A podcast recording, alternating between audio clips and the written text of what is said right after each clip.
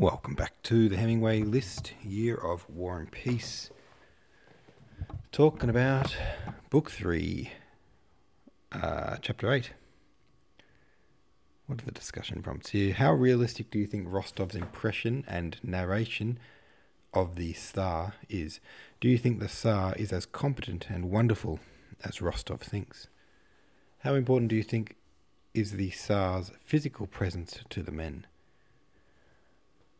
Seems very important. These guys are obsessed with the Tsar. Close to the edge, 48 says, I think it's pretty clear that Rostov has a very idealized view of the sovereign. He's pretty wrapped up in some very nationalist ideas. Definitely a different time period, but I can't help compare Rostov's devotion to that of more contemporary leaders that have had cults of personality. The presence of the sovereign on the battlefield is huge. I think that Rostov fawns pretty hard over the sovereign, but if his perspective is any indicator of how others feel, it's definitely got to be a morale bo- a morale boost. That and it seems like those to perform an impressive feat on the battlefield seem to be able to move beyond their station. I'm sure that makes people from all statuses fight harder. Twisted every way, every way says, "Okay, let's settle down there a little bit, Rostov." Thinking he would die if the Emperor spoke to him, or ready to run into the fire if he should ask. This chapter reminded me of like the crowd of teenage girls at a boy band concert. yeah, it is a bit. He's fangirling. That's what he's doing. Oh, fangirling. I should use the word fangirling in that chapter somewhere. Ripster 66 says Rostov continues making me to make me cringe. His fanatical fascination with the Tsar is rather off-putting. But then again, fanatical devotion like that in anyone makes me cringe. Rostov is young and still rather naive and idealistic. The Tsar's appearance provides meaning and hope for him and everyone else, very much like the appearance of a rock star or cult leader. The Tsar's presence energizes and motivates the soldiers. This chapter came as a surprise to me, though. I didn't expect Rostov to behave all fangirly at the presence of royalty. Fragrant Squirrel 99 said, we are definitely getting a deeper sense of who Rostov is in these last couple of chapters. He seems quite immature and fanatical in his swooning over the Tsar. I think he has made the Tsar into a god, and I doubt the Tsar will measure up in the end. I'm sure the reality is that any visit of a cult leader of that status would boost the soldiers' confidence to fight for their country, whether or not he is actually worthy of them laying down their lives for him. All right, let's read a chapter, shall we? We're going to be reading Maude today. This podcast is brought to you by patreon.com slash the Hemingway list. If you want to support the podcast, you can do it there. Now, what are we up to here? Chapter 9. Are we up to chapter 9? Yes, we are. The day after the review, Boris, in his best uniform and with his comrade Berg's best wishes for success, rode to Olmutz to see Bolkonsky, wishing to profit by his friendliness and obtain for himself the best post he could, preferably that of an adjutant to some important personage, a position in the army which seemed to him most attractive. It is all very well for Rostov, whose father sends him 10,000 roubles at a time, to talk about not wishing to cringe to anybody and not be anyone's lackey. But I, who have nothing but my brains, have to make a career and must not miss opportunities but must avail myself of them, he reflected. He did not find Prince Andrei in Olmutz that day, but the appearance of the town where the headquarters and the diplomatic corps were stationed, and the two emperors were living with their suites, households, and courts, only strengthened his desire to belong to that higher world. He knew no one, and despite his smart guardsman's uniform, all these exalted personages passing in the streets in their elegant carriages, with their plumes, ribbons, and medals, both courtiers and military men, seemed so immeasurably above him, and insignificant officers of the guards, that they not only did not wish to, but simply could not be aware of his existence. At the quarters of the comrade of the commander in chief, Kutuzov, where he inquired for Bolkonsky, all the adjutants and even the orderlies looked at him as if they wished to impress on him that a great many officers, like him, were always coming there, and that everybody was heartily sick of them. In spite of this, or rather because of it, next day, on November 15th, after dinner, he went again uh, sorry. He went again to Olmutz, and entering the house occupied by Kutuzov, asked for Bolkonsky. Prince Andrei was in, and Boris was shown into a large hall, probably formerly used for dancing, but in which five beds now stood, and furniture of various kinds, a table, chairs, and a clavichord. One adjutant nearest the door was sitting at the table in a Persian dressing gown, writing. Another, the red stout Nesvitsky, lay on a bed with his arms under his head, laughing with an officer who had sat down beside him. A third was playing a Viennese waltz on the clavichord, while a fourth, lying on the clavichord, sang the tune. Bolkonsky was not there. None of these gentlemen changed his position on seeing Boris. The one who was writing and whom Boris addressed turned round crossly and told him Bolkonsky was on duty and that he should go through the door on the left into the reception room if he wished to see him. Boris thanked him and went to the reception room where he found some ten officers and generals. When he entered Prince Andrei, his eyes drooping contemptuously with that peculiar expression of polite weariness which plainly says, "If I were not on, not if it were not my duty, I would not talk to you for a moment," was listening to an old Russian general with decorations, who stood very erect, almost on tiptoe, with a soldier's obsequious expression on his purple face, reporting something. Very well, then. Be so good as to wait, said Prince Andrei to the general in Russian, speaking with the French intonation he affected when he wished to speak contemptuously, and noticing Boris Prince Andrei paying no more heed to the general, who ran after him imploring him to hear something more, nodded and turned to him with a cheerful smile. At that moment Boris clearly realized that he had been surmised that in the army, beside the subordination and discipline prescribed in the military code, which he and the others knew in the regiment, there was another more important subordination which made this tight laced, purple faced general wait respectfully while Captain Prince Andrew, for his own pleasure, chose to chat with Lieutenant Trubetskoy. More than ever was Boris resolved to serve in future, not according to the written code, but under this unwritten law.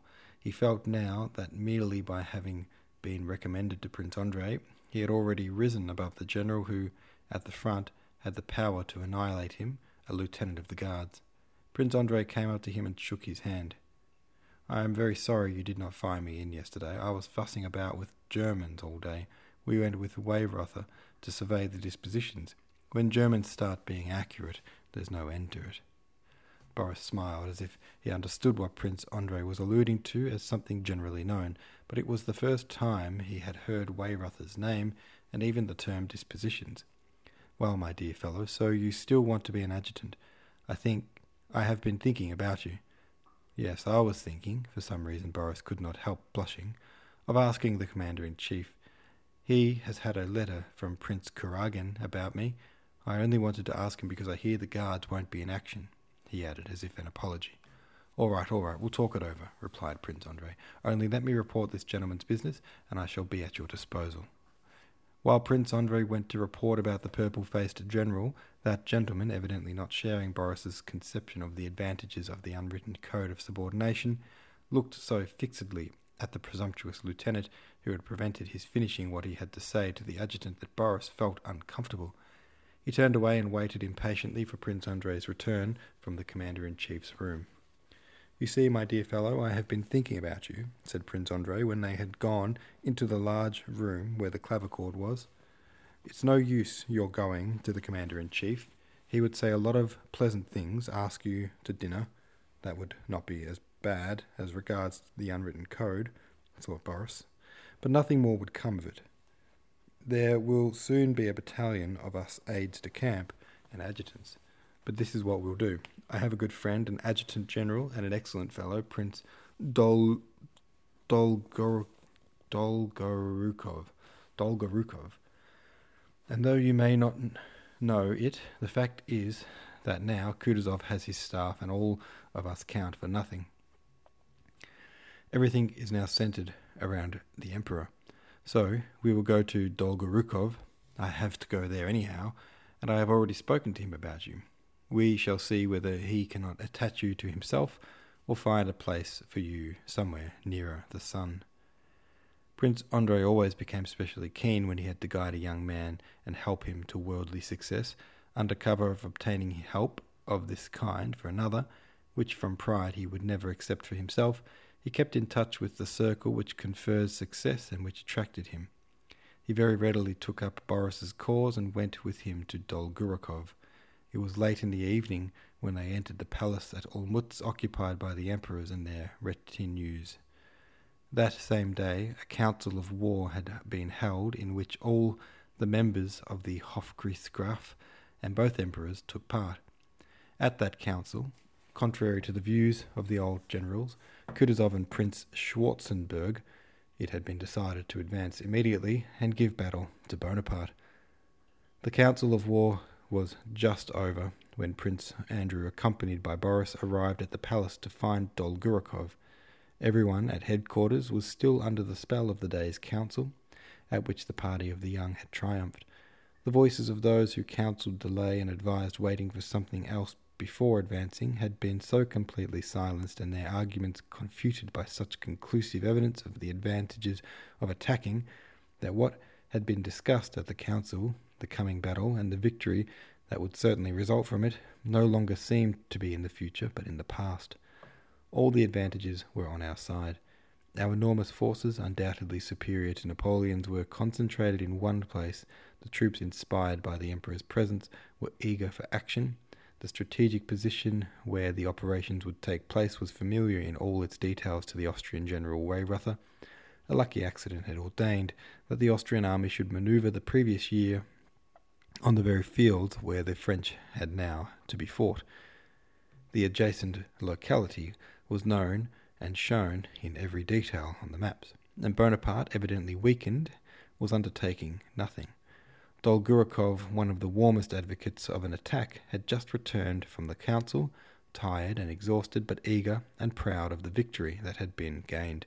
Prince Andrei introduced his protege, but Prince Dolgorukov politely and firmly pressing his hand said nothing to Boris, and evidently unable to suppress the thoughts which were up, uppermost in his mind at that moment, addressed Prince Andrei in French. Ah, my dear fellow, what a battle we have gained! God grant that the one that will result from it will be as victorious. However, dear fellow, he said abruptly and eagerly, I must confess to having been unjust to the Austrians, and especially to Weyrother, what exactitude, what minuteness, what knowledge of the locality, what foresight for every eventuality, every possibility, even to the smallest detail. No, my dear fellow, no conditions better than our present ones could have been devised.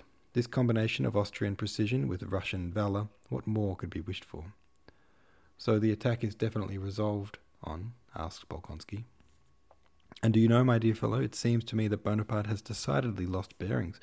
You know that a letter was received from him today from the Emperor, for the Emperor. Dolgorukov smiled and s- smiled significantly. Is that so? And what did he say? inquired Bolkonsky. What can he say? Tra di di ra, and so on, merely to gain time. I tell you, he is in our hands, that's certain. But what was most amusing, he continued with a sudden good natured laugh, was that we could not think how to address the reply.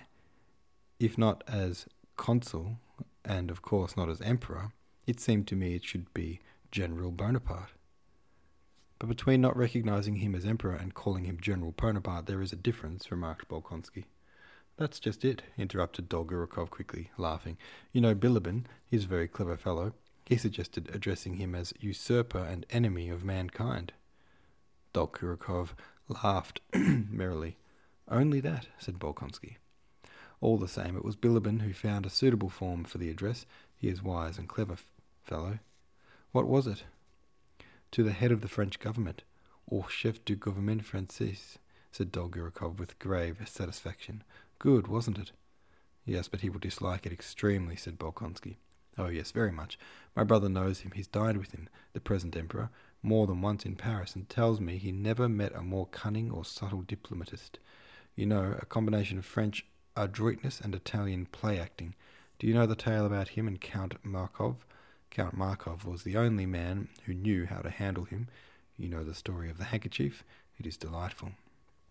And the talkative Dolgorukov, turning now to Boris, now to Prince Andrei, told how Bonaparte, wishing to test Markov, our ambassador, purposely dropped a handkerchief in front of him and stood looking at Markov, probably expecting Markov to pick it up for him, and how Markov immediately dropped his own beside it and picked it up without touching Bonaparte's. Delightful, said Bolkonsky, but I have to I have come to you, Prince, as a petitioner on behalf of this young man, you see. But before Prince Andrei could finish, an aide de camp came in to summon Dolgorukov to the Emperor. Oh, what a nuisance, said Dolgorukov, getting up hurriedly and pressing the hands of Prince Andrei and Boris.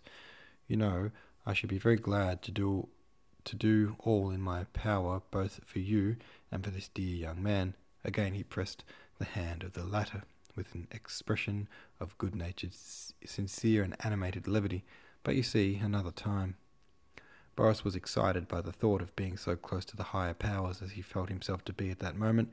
He was conscious that here he was in contact with the springs that set in motion the enormous movements of the mass of which in his regiment he felt himself a tiny, obedient, and insignificant atom. They followed Prince Dolgorukov out into the corridor and met, coming out of the door of the Emperor's room, by which Dolgorukov had entered, a short man in civilian clothes with a clever face and sharply projecting jaw, which, without spoiling his face, gave him, him a peculiar vivacity and shiftiness of expression. The short man nodded to Dolgorukov as to an intimate friend and stared, stared at Prince Andrei with cool intensity. Walking straight towards him and evidently expecting him to bow or to step out of his way, Prince Andrei did neither. A look of animosity appeared on his face, and the other turned away and went down the side of the corridor. Who was that? asked Boris.